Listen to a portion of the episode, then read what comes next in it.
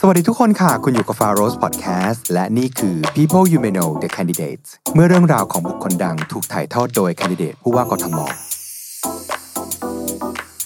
Abraham Lincoln สวัสดีค่ะ People You May Know The Candidates ในวันนี้นะคะ เราจะไปกันที่สหรัฐอเมริกาค่ะ เราจะพูดถึงประธานาธิบดีคนที่ 16 ของสหรัฐนะคะ ผู้นำการเลือกทาสแล้วก็เป็นผู้นำที่โดดเด่นในช่วงเวลาสงครามกลางเมืองของอเมริกานะคะเราจะพูดถึงเรื่องราวของเอเบรฮัมลินคอนค่ะ และผู้ที่จะมาเล่าเรื่องของลินคอนนะคะเอ่อเป็นแคนดิเดตผู้ว่าอีกท่านหนึ่งนะคะ ขอต้อนรับนะคะ คุณสุชาชวีสุวรรณสวัสดิ์สวัสดีพี่เอค่ะ สวัสดีครับพี่ฟ้าค่ะ เรียกพี่กันสองทางเลยนะคะ อาจจะไม่เรียกตามไม่คุ้นว่าน้องๆเอ๊ะสรุปครับแล้วใครเป็นพี่กันแน่อันนี้ด้วยความสัตย์จริงพี่เอเป็นพี่นะคะค่ะ ก็ทำคำถามแรกเลยก่อนอื่นนะคะขอบคุณพี่เอที่ให้เกียรติยินดีครับขอบเพราะคุเป็ณนมากนะครับแฟนรายการของพี่ฟ้าอยู่แล้วขอบด้วยคุณมากดีใจมากครับ และเป็นแฟนจริงๆ เพราะเมื่อกี้ก่อนเข้ารายการก็คือรายให้ฟังหมดเลยว่ามีตอนไหนบ้างที่ใช่ออกไปแล้ว เพราะก่อนหน้านี้มีการคัดเลือกชื่อกันว่า จะเอาชื่อไหนชื่อไหนบ้างแล้ว ปรากฏว่าลิสต์มาห้าชื่อเนี่ยสี่ชื่อเป็นชื่อที่เคยทำไปหมดแล้วใช่ทั้งสิ้นใช่รวมถึงไอน์สไตน์ด้วยใช่ใช่ก็เลยสงสัยว่าทำไมตอนนั้นส่งชื่อแอบราฮัมลินคอล์นมาทำไมพี่เอไม่พูดไอน์สไตน์คะเพราะว่าที่จริงแล้วเขาให้ 5 ชื่อนะครับซ้ำไปกับหมดจริง ๆ ครับพี่ฟ้าที่จริงไม่ติดนะคะทำได้นะคะมาร์ตินลูเธอร์คิงค่ะนะครับแต่ที่ยังไม่มี และควรจะมีนะพี่ฟ้าก็คืออับราฮัมลินคอล์นค่ะซึ่งถือว่าโอ้โหถือว่าเป็นรัฐบุรุษ ไม่ใช่แต่เฉพาะสหรัฐอเมริกานะครับ เด็กๆทั่วโลกควรจะเรียนรู้กับชีวิตคนคนนี้ เพราะมีหลายมุมหลายมิติ ที่เห็นว่า โอ้โห เรียกว่าคนคนหนึ่งทำไมทำได้ขนาดนั้นได้ทำไมชื่อของแอบราฮัมลินคอล์นไปอยู่ใน top list ของของพี่เอคะเป็นผู้นำที่พี่ประทับใจมากพี่ฟ้าเพราะว่าไม่ได้เกิดมาแล้วอยู่ในครอบครัวที่มีฐานะ ร่ำรวยนะครับ เกิดมายากจนสุดๆนะครับ พ่อก็เป็นคนตัดไม้ 9 ปีแม่ก็เสียชีวิต แล้วไม่เคยได้เรียนในโรงเรียนเลยอ๋อสุคืดอท้าเรียยนแล้วเรียนเองหมดเลยทุกอย่างใช่ ด้วยความที่เขาเป็นคนชอบอ่านหนังสือนะครับทั้งๆที่ไม่ได้เข้าโรงเรียนเขาสอนหนังสือตัวเองได้อะจนไปสอบเป็นทนายความได้ ซึ่งไม่ธรรมดานะถือว่าเป็นอาชีพที่ยากสำหรับคนอเมริกันนะครับ และแข่งขันอะไรก็แพ้มาตลอดนะครับ สมัครสอสอก็แพ้ สมัครสวก็แพ้ มาชนะชนะตอนเป็นประธานาธิบดี แต่ว่าชนะแล้วแทนที่ชีวิตนะครับ จะมีความสุขกับเป็นประธานาธิบดีในช่วงที่ยากลำบากที่สุดในประวัติศาสตร์สหรัฐอเมริกาครับ เพราะว่าในช่วงนั้นมันมีสงครามกลางเมืองใช่ครับ มีประเด็นว่าจะเลิกทาสดีไหมคือฝ่ายเหนือ ก็อยากจะให้มีการเลิกทาสส่วนเมืองทางฝ่ายใต้ก็ไม่อยากให้เลิกทาสเพราะต้องการใช้แรงงานทาสอยู่ใช่ต่อคือในช่วงนั้นเลนคอนเป็นประธานธิบดี 1861 ก็ถ้าเกิดว่านับก็คือสมัยรัชกาลที่ 4 ตอนปลาย ช่วงนั้นพอดีนะครับ ปรากฏว่าเรื่องการต่อสู้เชิงความคิดนะครับของคนอเมริกาที่อยู่ทางเหนือกับทางใต้เนี่ยขัดแย้งกันโดยสิ้นเชิง สมัยก่อนอเมริกามีประชากรประมาณ 30 ล้านคน มี 34 รัฐ รัฐทางเหนือนะครับ 19 รัฐ บอกว่าเราต้องไม่เอาทาสละต้องไม่มีทาส แต่รัฐทางใต้ 15 รัฐ ยังยึดติดกับทาสอยู่ เพราะว่าเขาต้องเพาะปลูก โดยเฉพาะเรื่องฝ้ายพี่ฟ้ารู้ไหมว่าสมัยนั้นอเมริกาเป็นประเทศผู้ส่งออกฝ้ายเนี่ยใหญ่ที่สุดในโลกอืมฝ้ายจากทั่วโลกซึ่งมาทำเสื้อสวยๆของแบบพี่ฟ้าเนี่ยนะครับเกินต้องครึ่งหต้องนึ่งมาต้องมีการจเสื้อทงใต้สวยๆด้วยนะคะใช่เป็นแบบเพราะงั้นแล้วมันก็เป็นข้อขัดแย้งทั้งในด้านเศรษฐกิจแล้วก็สังคม ซึ่งมันเป็นภาวะที่ยากลำบากมาก และพอที่ลินคอล์นเป็นประธานาธิบดีแล้ว มันแผลแตกเลยนะครับ รัฐทางใต้เจ็ดรัฐประกาศแยกตัว เรียกว่าบ้านเมืองนี่แตกแยกเลย แล้วก็เกิดสงครามกลางเมือง ซึ่งเป็นสงครามที่คนอเมริกันฆ่ากันเอง มากกว่า6 0แสนคน6 0แสนคนสมัยนั้นมีคนแค่30ล้านนะถือว่าเยอะมาก ถ้าเกิดเทียบสเกลปัจจุบันก็คือฆ่ากันเอง7ล้านคน เพราะวันนี้อเมริกามีมากกว่า300ล้าน คือเป็นอะไรที่เป็นผู้นำในภาวะแบบนั้นน่ะพี่ฟ้าคือมันไม่ธรรมดา มันต้องผ่านการสูญเสีย แล้วชีวิตเขาเองนะเขามีลูกสี่คน ตายไปสามเลยแค่หนึ่งภรรยาก็เป็นโรคซึมเศร้า ตัวเขาเองก็เป็นโรคซึมเศร้า แต่เขาสามารถพาอเมริกา ผ่านช่วงวิกฤตนั้น แล้วรวมประเทศกลับมาใหม่ได้ และสุดท้ายเขาต้องแลกด้วยชีวิต ถูกรอบยิงเสียชีวิต ตอนจบสงครามสงครามกลางเมืองพอดี เป็นเรื่องที่แบบเล่ากี่ครั้งเนี่ย ก็รู้สึกว่าโอ้โหขนลุก แล้วก็คนรุ่นใหม่ๆ ไม่ใช่เฉพาะคนอเมริกัน น่าจะเรียนรู้ว่าคนเริ่มจากศูนย์ แต่หัวใจนะครับเป็นนักสู้เรียนรู้ด้วยตัวเอง เป็นประธานที่ดีผู้ยิ่งใหญ่ได้แล้วตัวแนวคิดของตัวลินคอล์นเองที่เขานำเรื่องการเลือกทาสเนี่ยมันเกิดจากการที่มีแนวคิดเรื่องสิทธิมนุษยชนใช่ยุคแรก ๆ เลยยุคนั้นเลยใช่ไหมใช่ครับครับ คือเขาลำบากมาก่อนเนี่ยเขาก็เข้าใจ อย่างที่บอกนะครับมันเป็นความขัดแย้งแบบครึ่งๆเลย ทางเหนือและทางใต้ด้วยสาเหตุทางเศรษฐกิจแล้วก็แล้วแต่ ปรากฏลินคอล์นก็มีคู่แข่งสำคัญ ชื่อสตีเวนดักลาสลินคอล์นนี่เขาอยู่พรรครีพับลิกัน Republican สตีเวนดักลาสเนี่ยอยู่ที่พรรคเดโมแครตเดโมแครตปรากฏว่ามันมีดีเบต แต่ดีเบตเขาเป็นแบบอเมริกัน จะค่อนข้างแบบตรงไปตรงมานะครับมีความรุนแรงนะครับ แต่ว่าลงเวทีแล้วก็พูดคุยปกตินะครับ ประเด็นร้อนก็คือว่า สตีเวนดักลาสเนี่ยเขาบอกว่าเอางี้ไหมในเมื่อเราเป็นประเทศประชาธิปไตย ให้ประชาชนเป็นผู้ตัดสินสิ ให้ลงมติเลยว่ารัฐไหนอยากจะมีทาสเสียงมากกว่าชนะไปก็ดูดีเนาะเพราะถือว่าเอาเสียงส่วนใหญ่เป็นที่ตั้ง ฟันกันไปเลยจะฟัเอานหรือไม่เอาทาสใช่ แต่ลินคอล์นบอก no โหไม่ลินคอล์นระหว่างดีเบตได้พูดประโยคหนึ่งเขาบอกว่ามันไม่ใช่เรื่องนะครับว่า popular นะ is not what's popular ไม่ใช่เรื่องที่ว่าเป็นเสียงส่วนใหญ่ แต่เป็นเรื่องที่อะไรถูกอะไรผิด พี่ฟ้าการที่เอาคนมาใช้เยี่ยงเยี่ยงสัตว์อะคนที่ดูเหมือนเป็นสิ่งของเป็นวัตถุเนี่ยลินคอล์นบอกมันไม่ใช่แต่ต้นมันผิดแต่ต้น มันไม่ควรที่จะมาบรรลงคะแนนด้วยว่า เอาคนมาใช้เป็นทาสเนี่ยจะเอาแบบนั้นหรือไม่ ตรงนี้เป็นอะไรที่เป็นจุดกำเนิดนะครับของสิทธิเสรีภาพจริง ๆ ลินคอล์นมองว่าคนเท่ากัน แต่ว่าสตีเวนดักลาสซึ่งดังมากบอกว่า อืมไม่นายทาสเป็นผู้ตัดสิน ตรงเนี้ยทำให้พี่เอประทับใจลินคอล์นมาก แล้วก็เป็นจุดสำคัญทำให้เขาโด่งดังขึ้นมา แล้วพอมาชิงตำแหน่งประธานาธิบดี ก็มาแข่งกับสตีเวนดักลาสเมือเดียวกันอีกเหมือนเดิมอืมเจอกันอีกรอบหนึ่งใช่ แต่คราวนี้ลินคอล์นชนะครับอืมอะก็คือชั่งน้ำหนักระหว่าง what is popular กับ what is right ถูกต้องเราต้องไปที่ what is right ใช่ครับถ้ามันผิดแต่ต้นก็ไม่ต้องให้คนเลือกหรอก ใช่ แล้วสุดท้ายพอเขาเป็นประธานาธิบดี เขากล้าที่จะประกาศนะครับเลือกทาสในวันที่ 1 มกราหนึ่งแปดหกสามซึ่งถือว่าสลับเพี้ยนแล้วนะ ถือว่าเป็นการประกาศที่ยิ่งใหญ่ที่สุดครั้งหนึ่งในโลกเลย เพราะมันก็มีผลต่อดินแดนอื่นด้วยถูกไหมคะใช่ครับ คือก่อนที่จะประกาศเลิกทาสเนี่ย อยากจะเล่าช่วงนั้นสักนิดหนึ่งนะครับค่ะหลังจากที่ลินคอล์นสาบานตนเป็นประธานาธิบดีคนที่ 16 แล้ว อย่างที่พี่ฟ้าว่ารัฐทางใต้เนี่ยแยกตัวไปเลย แล้วในช่วงนั้นเนี่ยรัฐทางใต้เรียกร้องสงคราม เพราะคิดว่าตัวเองเนี่ยยังไงก็ทานทางฝ่ายเหนืออยู่นะครับก็มีวันเสียงปืนแตกในปี 1861 ที่ฟอร์ตซัมเตอร์ที่เซาท์แคโรไลนาคือทางใต้ยิงปืนนัดแรกก่อนเลย ก็เกิดสงครามกลางเมือง ลินคอล์นเนี่ยต้องรวบรวมสภากำลังหนุ่มๆทางเหนือเนี่ยนะครับ ซึ่งก็ไม่ง่ายนัก แล้วจากนั้นเนี่ยในการที่จะตั้งกองทัพ ต้องพูดว่าปราบกบฏที่จะแยกดินแดนเนี่ย ไม่ง่ายเลย เพราะว่าลินคอล์นมีความสามารถในการเลือกใช้คนเหมือนกันยังไงครับนะครับ ที่จริงแล้ววันนั้นเนี่ยเป็นการต่อสู้ระหว่างศิษย์เก่าเวสต์พอยต์ทั้งนั้นแหละ อเมริกาก็มีโรงเรียนทหารที่โด่งดังเก่าแก่คือเวสต์พอยต์ปรากฏว่าทางใต้มีนายพลที่เก่งมากชื่อโรเบิร์ตอีลีโรเบิร์ตอีลีเป็นแม่ทัพของฝ่ายใต้ส่วนลินคอล์นเนี่ยก็เลือกแมคเคลแลนเป็นจอร์จแมคเคลแลน เป็นนายพลฝ่ายเหนือ คือหนุ่มนะครับ บุคลิกดีมาก แล้วฝึกทหารดี แต่ไม่ยอมกล้าจะประจันบานอืมผิดกับโรเบิร์ตอีลี คือเป็นนักรบรุกรุกเข้ามา สุดท้ายแล้ว ฝ่ายเหนือเนี่ยมีแต่ปราชัย ทอดเวลาไปยาวยาวยาวไม่มีอะไรดีขึ้น ลินคอล์นต้องกล้าที่จะปลดนายพลแมคเคลแลนซึ่งตอนหลังเป็นคู่แข่งชิงประธานาธิบดีอีกอีกรอบหนึ่งเหรอคะอีกรอบหนึ่ง ในรอบปี 1864-65 จะเห็นว่าลินคอล์นเนี่ยกล้าทำสิ่งที่คนอื่นอาจจะไม่ทำกล้าที่จะสร้างศัตรู กล้าที่จะให้คนเกลียดและสุดท้ายถึงกับชีวิตเลยนะเพื่อที่จะยึดมั่นในอุดมการณ์ไม่ไปตามกระแสนะครับ ซึ่งตอนหลังลินคอล์นก็ได้นายพลคนใหม่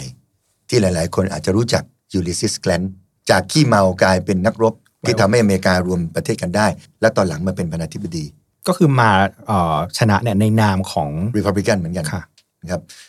แล้วก็นอกจากแนวความคิดคนเท่ากันที่เกิดในช่วงนั้นแล้วเนี่ย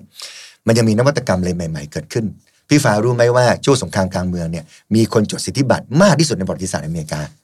เดาว่าอาวุธไหมคะ ทั้งอาวุธนะครับ ทั้งเรื่องบอลลูนนะครับ ทั้งเรื่องทางการแพทย์มีหมด วันนั้นเนี่ยมีเทคโนโลยีที่สามารถที่จะไปส่ง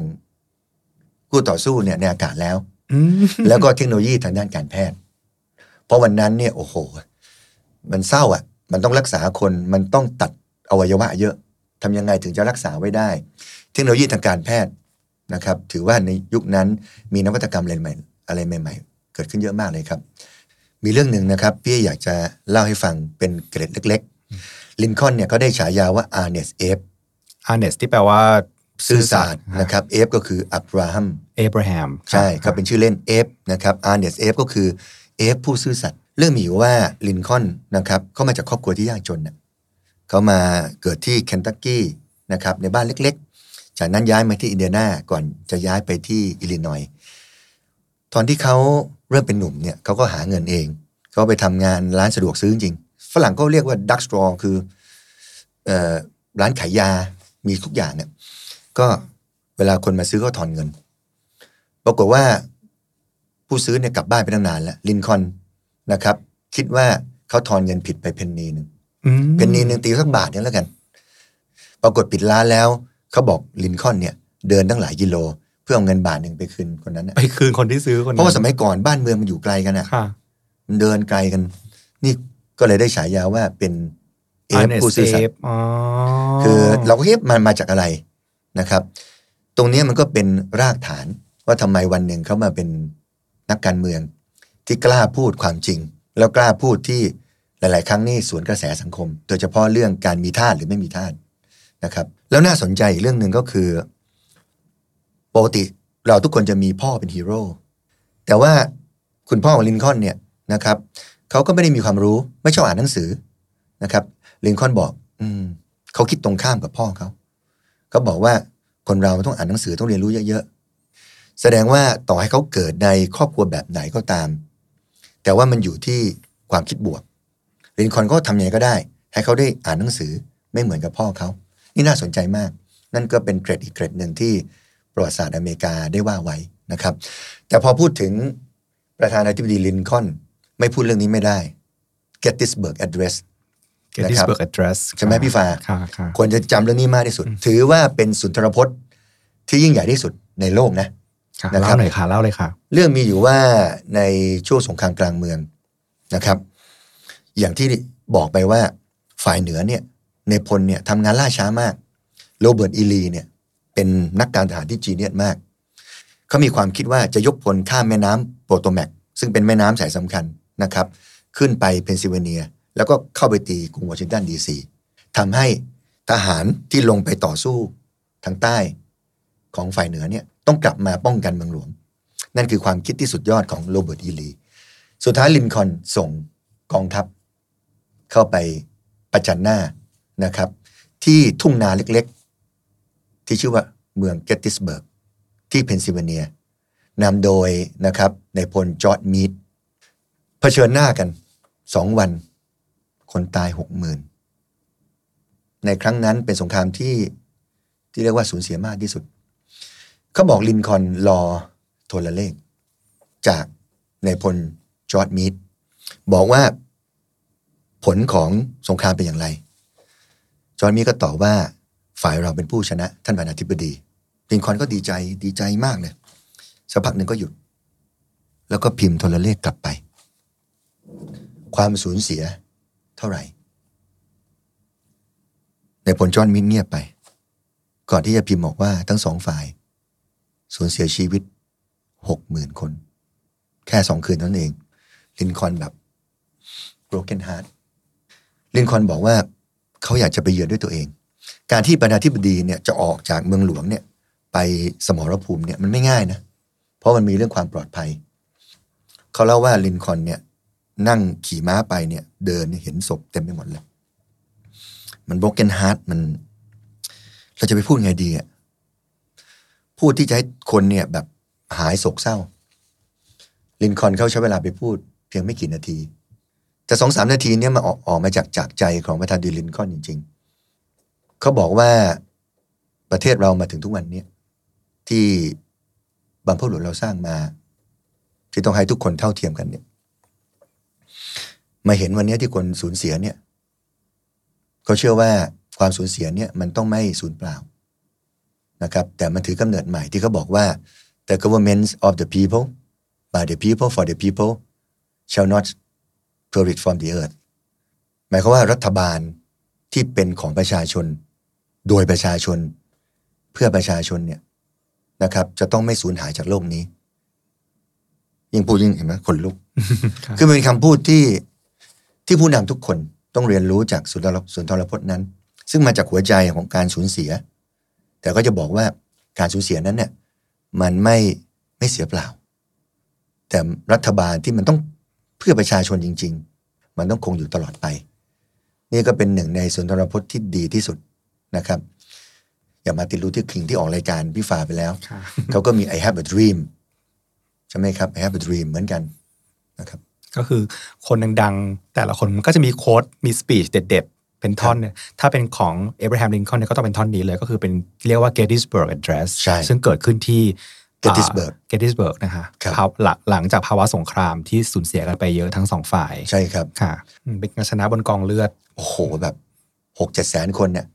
นะครับเท่ากับหกล้านเจ็ดล้านคนในสเกลปัจจุบัน อยากจะเพิ่มเติมว่าเพราะว่าผู้นำของลินคอล์นเนี่ย เขาทำงานร่วมกับคนที่ไม่ได้ถูกกับเขาอะหลาย ๆ คนก็ดี แต่หลาย ๆ คนนี่ไม่ดีเลย แต่ลินคอนสามารถอยู่ร่วมกับเขาได้ มันมีคนที่แข่งกับลินคอนหลายคนนะครับ บางคนก็คือต้องการที่จะในช่วงสงครามเนี่ยนะครับ ฝ่ายเหนือเองก็ไม่อยากจะทะเลาะกันนะครับ หลาย ๆ คนลินคอนก็มาเป็นรัฐมนตรีกระทรวงการต่างประเทศ คืออเมริกาเขาสอนว่า รู้แพ้รู้ชนะรู้อภัย คือพอยุติแล้วเนี่ยเราทำงานร่วมกันได้ คนที่ได้เบอร์สองเนี่ยลินคอล์นเอามาเป็นรัฐมนตรีว่าการกระทรวงต่างประเทศเลย ร่วมทีมเดียวกันเลย ใช่ครับ มีอยู่คนหนึ่งลินคอล์นให้มาเป็นรัฐมนตรีกระทรวงสงคราม กินหนักเลย กินแม้กระทั่งกระดุมอะกระดุมหมายถึเสื้อหมายถึงโกงกินใช่ไหมโกงกิคะอ๋อค่ะลินคอล์นต้องยอมแบบตัดคนนี้ออกไปจากครม ซึ่งถือเป็นการกระทำที่แบบกล้าหาญมาก เพราะว่าคนนี้เขาก็มีเสียงมีคะแนนเยอะอะเหมือนกับเป็นหืมกลุ่มก้อนหนึ่งในพักเลยค่ะ นะครับ นี่ถือว่าเป็นความกล้าหาญมาก แล้วในช่วงสงครามอะเราต้องไปรบกับฝ่ายใต้ ฝ่ายกันเองก็ไม่อยากจะทะเลาะกัน แต่สุดท้ายลินคอนก็ต้องยอมตัดเนื้อร้ายออก เนี่ยเป็นอะไรที่เป็นหัวใจของผู้นำจริง ๆ ลินคอนกล้าแตะกล้าตัด อันนี้ถือว่าเป็นความยิ่งใหญ่ของความเป็นอับราฮัมลินคอนจริง ๆ นะครับ แล้วก็อยากจะบอกว่าชีวิตเขาได้เห็นใจอะวันที่ถูกลอบยิงนะครับ คือหลังจากที่ฝ่ายใต้ยอมแพ้ น่าจะเป็นวันที่ช่วงต้นเดือนเมษาหนึ่งแปดหกห้านะครับน่าจะวันที่เก้านะถ้าเกิดพี่จำไม่ผิดนะครับ โรเบิร์ตอีลียอมแพ้ ทุกอย่างมันจะกลับมาดีแล้ว ลินคอล์นกับแมรี่ท็อดซึ่งเป็นภรรยาเขาเนี่ยก็ไปดูละคร สมัยก่อนไม่มีภาพยนตร์มีละคร แล้วก็มีนักแสดงแอบเข้าไปด้านหลัง แล้วก็ยิงลินคอล์น วันที่ 14 เมษา1865 ที่มันเศร้าคืออะไรไหมลินคอล์นต้องทนบาดแผลนั้นไป9ชั่วโมงกว่าจะเสีย อืมค่ะ ทรมานไป9ชั่วโมง สุดท้ายลินคอล์นมาเสียตอนเช้า เช้ามืดของวันที่ 15 เมษายน 1865 ซึ่งมันบาดหัวใจนะครับ ต้องทนพิษบาดแผลไป ซึ่งผู้ก่อเหตุรอบสังหารในตอนนั้นนั่นคือ มีเหตุจูงใจเรื่องการเมืองนะใช่ เขาเนี่ยอันนี้น่าสนใจ เขาคิดว่าลินคอนเนี่ยเป็นซาตานเขาเขาโปรฝ่ายใต้ เขาคิดว่า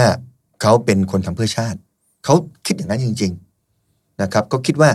ประเทศยังต้องมีทาสอยู่ ควรจะต้องเป็นอย่างนั้น ทุกคนให้เลือกเอาเลยว่าจะมีไม่มี เขาเชื่ออย่างนั้นจริง ๆ เขาก็ได้รอบสังหารลินคอนเข้าไปเจอไททอย อันนี้ก็เป็นบท ที่เศร้ามาก แต่กำลังจะบอกว่าถึงแม้ว่าจุดกำเนิดของลินคอนมาด้วยความเศร้า แต่ช่วงชีวิตของลินคอน ไม่ว่าจะเป็นเวลาใด สอนพวกเราได้ทุกคน ตั้งแต่เกิดยันเสียชีวิต แล้วก็ลินคอนมีอนุสรณ์สถาน เป็นสัญลักษณ์ถึงแม้ลินคอนตายไปตั้งนานแล้วเป็นร้อยปี แต่สัญลักษณ์ของสิทธิเสรีภาพ คนต้องเท่ากัน ยังคงอยู่ หรือแม้แต่อนุสรณ์สถาน ถ้าเกิดเราจะพูดเรื่องสิทธิเสรีภาพ ที่นี่แหละครับ คือที่ที่ทุกคนต้องไปปราศัย ก็ยังมีความผูกพันถึงทุกวันนี้ ถ้าเกิดใครมีโอกาสไปอเมริกาไปกรุงวอชิงตันดีซีอยากให้ไปที่อนุสรสถานพาดีลินคอนจากที่เล่ามาเนี่ยถึงแม้วันนี้จะเป็นแบบบิทบรีฟก็ตามนะก็จะพอจะเข้าใจได้ว่าทำไมเขาถึงเป็น president ที่ที่มีชื่อโดดเด่นมากยิ่งใหญ่จริง ๆ ทีนี้จากการเล่าเรื่องทั้งหมดมาโอ้โหรู้สึกว่ามีความประทับใจในตัวรู้สึกว่าพี่เต้พี่เอมีความประทับใจในตัวของลิงค o ลมากเลยนะคะมากครับคิดว่าน่าจะมีหลาย ๆ มุมแหละที่ มันเป็นแรงบันดาลใจมาสู่วิธีคิดของเรารวมถึงเรื่องของวันเนี้ยนโยบายเนี่ยที่มีต่อกรุงเทพเนี่ยนะคะมีเรื่องอะไรบ้างที่รู้สึกว่าเราเป็นแรงบันดาลใจที่จะเอามาปรับใช้ในการสร้างวิสัยทัศน์ หรือว่านโยบายของเราค่ะวิสัยทัศน์ของพี่เอนี่ชัดเจนนะครับพี่ฟ้าคือประกาศตั้งแต่วันที่ 13 ธันวาที่เราเปิดตัวนะครับ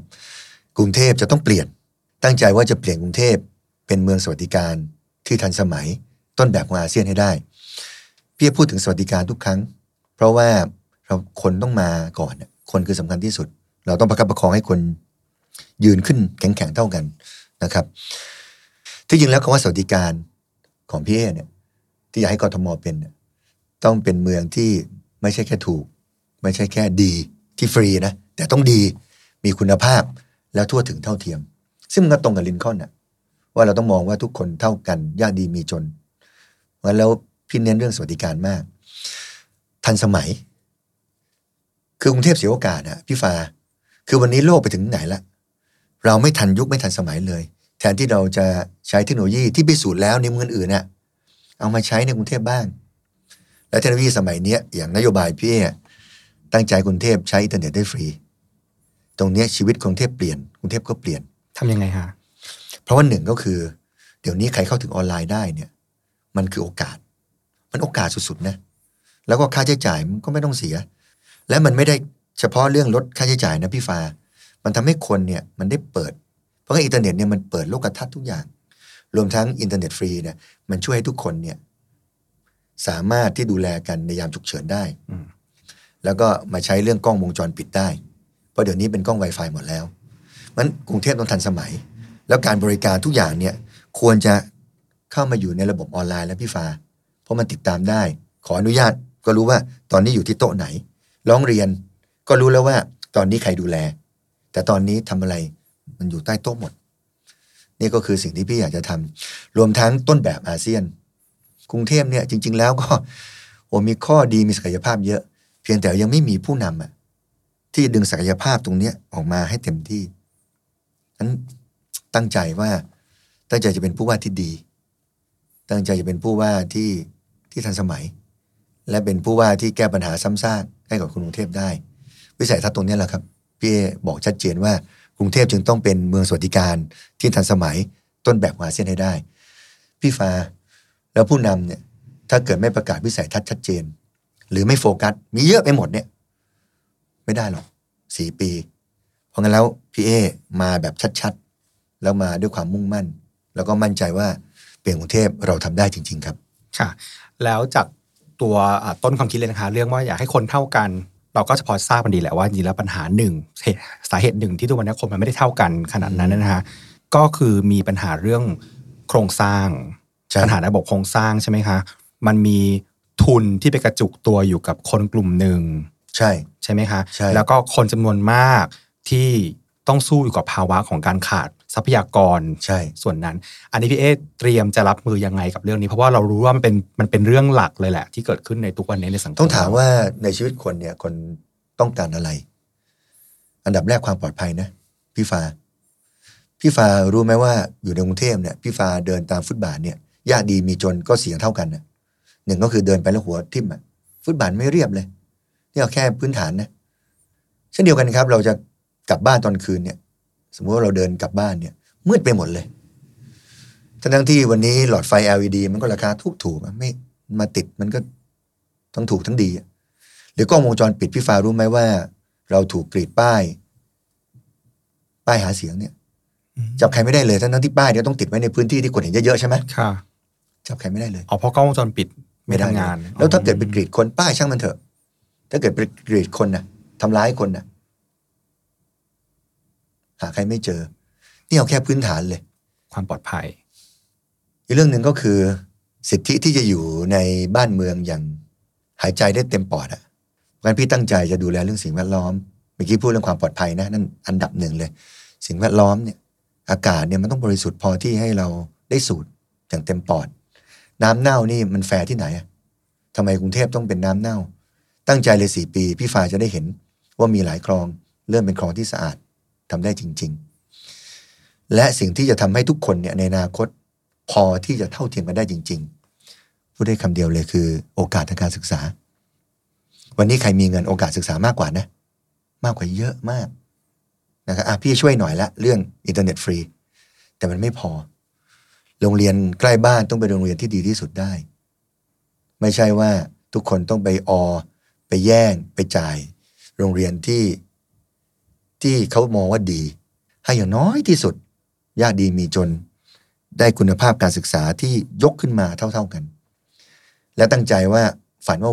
ว่าวันหนึ่งถ้ามีโอกาสเนี่ย จะทำโรงเรียนกทมทำหลักสูตรให้ดี ไม่ให้แพ้สิงคโปร์เลย เพราะเรายกย่องแต่ประเทศอื่น แต่ทำไมเราไม่ทำบ้างค่ะและจากสิ่งที่มันเป็นอยู่ณวันนี้ของกรุงเทพนะคิดว่าอะไรที่มันเป็นตัวขวางไม่ให้มันเกิดในแบบที่เราอยากให้มันเป็นคะภาวะความเป็นผู้นำ ถ้าเกิดได้กรุงเทพได้ผู้นำเมืองที่ที่ใส่ใจเรื่องพวกนี้จริง ๆ และมีความมุ่งมั่นกล้าหาญนะเพราะบางทีใส่ใจแต่ไม่กล้าทะเลาะ ไม่กล้ายอมหักกับคนเหมือนลินคอนเนี่ยกรุงเทพก็เหมือนเหมือนเดิมไม่เปลี่ยน อยู่ที่ผู้นำทุกอย่างครับ ทั้งครอบครัวองค์กรและกทมด้วย ถ้าเกิดมีผู้นำที่มุ่งมั่นกล้าจริง ๆ แล้วเรียนรู้ในการเปิดหัวใจอะนำสิ่งดีๆมือนในการเนี่ยเรียนรู้จากคนอื่น เอามาใส่ในกรุงเทพ ตรงนี้แหละเปลี่ยนกรุงเทพเราทำได้ครับ คิดว่าจะเปิดโอกาสให้คนได้เข้ามาร่วมทีมกันเยอะไหมคะแน่นอนครับ หรือแม้แต่ผู้สมัครคู่แข่งเนี่ยใครจะไปรู้วันหนึ่งนะครับพี่เออาจจะไปเชิญเข้ามาก็ได้ ตั้งใจด้วยซ้ำไปนะครับ มันต้องเป็นทีมอะคนเดียวทำงานไม่ได้หรอกครับ เพราะเขาเลือกผู้ว่ามาเป็นผู้บริหารเมือง เลือกสอกอเขตเนี่ยมา support ช่วยผู้ว่าเรื่องงบประมาณเรื่องข้อบัญญัติที่ต้องปรับแก้ให้มันทันสมัยมากขึ้น ตอนนี้พี่ก็ได้ทีม 50 เขต 50 คน ซึ่งภูมิใจครับเมื่อกี้สงสัยประเด็นหนึ่งนะคะที่พูดถึงเรื่องของว่าตัวลินคอล์นเอง ตอนที่บอกว่าการที่เขามีนโยบายหรือความคิดส่วนกระแส โดยยึดถือสิ่งที่มันถูกต้องมาก่อนสิ่งที่มันเป็นที่นิยมหรือรเป็นกระแสสังคมอย่างเงี้ยถ้ามองเข้ามาที่ประเด็นของตัวพี่เอเองอย่างอย่างทุกวันเนี้ยอาจจะมีมีกระแส วิพากษ์วิจารณ์เยอะพอสมควรครับในส่วนตัวรู้สึกว่ารับมือกับเรื่องนี้ยังไงคะสบายมากนะครับ เพราะว่าชีวิตไม่ใช่เพิ่งมาเจอความยากลำบาก ตั้งแต่เรียนหนังสือมานะครับ ก็พบกับความลำบากความผิดหวังมาตลอดนะครับพี่เอเป็นเด็กบ้านนอกนะครับ มาสอบเข้าเตรียมก็สอบไม่ติดแล้วก็ผิดหวังมาก ผิดหวังจริงนะสำเร็จเป็นบ้านนอกเราคนหนึ่งเราเรียนดีด้วย มาอยู่ลาดกระบังก็เกือบถูกรีไทาย จะไปเรียนต่อ เราก็โง่เรื่องภาษาอังกฤษมาก สอบตั้ง 14 ครั้งอะโทเฟลอยากจะนำเสนอวิธีการแก้ปัญหาจราจรด้วยการทำรถไฟฟ้าใต้ดินสายแรกเมื่อ 30 ปีที่แล้ว ก็ต้องไปรอพบผู้ว่าตั้งสองสัปดาห์กว่าจะให้พบ เพราะงั้นทั้งชีวิตก็เจอหลากหลายอย่าง แล้วการที่จะเป็นนักเปลี่ยนแปลง มันไม่ใช่ทำให้ทุกคนพอใจได้หรอก เพราะงั้นนี่ก็คือประสบการณ์ที่ผ่านมาทั้งหมด แล้วช่วงนี้ก็คือบททดสอบ ว่าเราจะเปลี่ยนกรุงเทพเนี่ยเราต้องทนตรงนี้ให้ได้ก่อน เพราะเป็นผู้ว่าจริงๆแล้วโอ้โหเจอทุกวันครับจะอาจจะต้องมีคนบ่นทุกวันคนว่าทุกวันก็ต้องทน แล้วก็ต้องทำให้สำเร็จให้ได้นะครับอ่าวันนี้ก็เป็นเรื่องของเอ b ราฮัมลินคอล์นนะคะรวมมาถึงเรื่องของวิสัยทัศน์นโยบายต่างๆ ของพี่เอที่มีต่อกทมในคราวนี้ด้วยนะคะ ก็เป็นเป็นเวอร์ชันบรีฟแบบครึ่งชั่วโมง ฉะนั้นเราคิดว่าอาจจะเป็นเอ่อ ไม่ได้ไม่ได้ลึกอะไรเยอะนะแต่ครับคิดว่าหลาย ๆ เรื่องที่ยกมาเป็นเกร็ดๆเมื่อกี้น่าจะมีหลาย ๆ คนน่ะไป search หากันต่อได้ใช่นะคะ ครับวันนี้ขอบคุณพี่เอมากนะคะ ยินดีครับพี่ฟ้าอบคุณมากนะคะ แล้วก็วันนี้ก็เป็นเทปสุดท้ายแล้วนะคะ ของ People You May Know the Candidates นะคะไว้โอกาสหน้าเราอาจจะมีโปรเจกต์พิเศษใหม่ ๆ มาเรื่อย ๆ นะคะ ต้องติดตามที่ f a r o s Podcast สำหรับวันนี้ลาไปก่อนนะคะ สวัสดีค่ะ สวัสดีครับ People You May Know the Candidates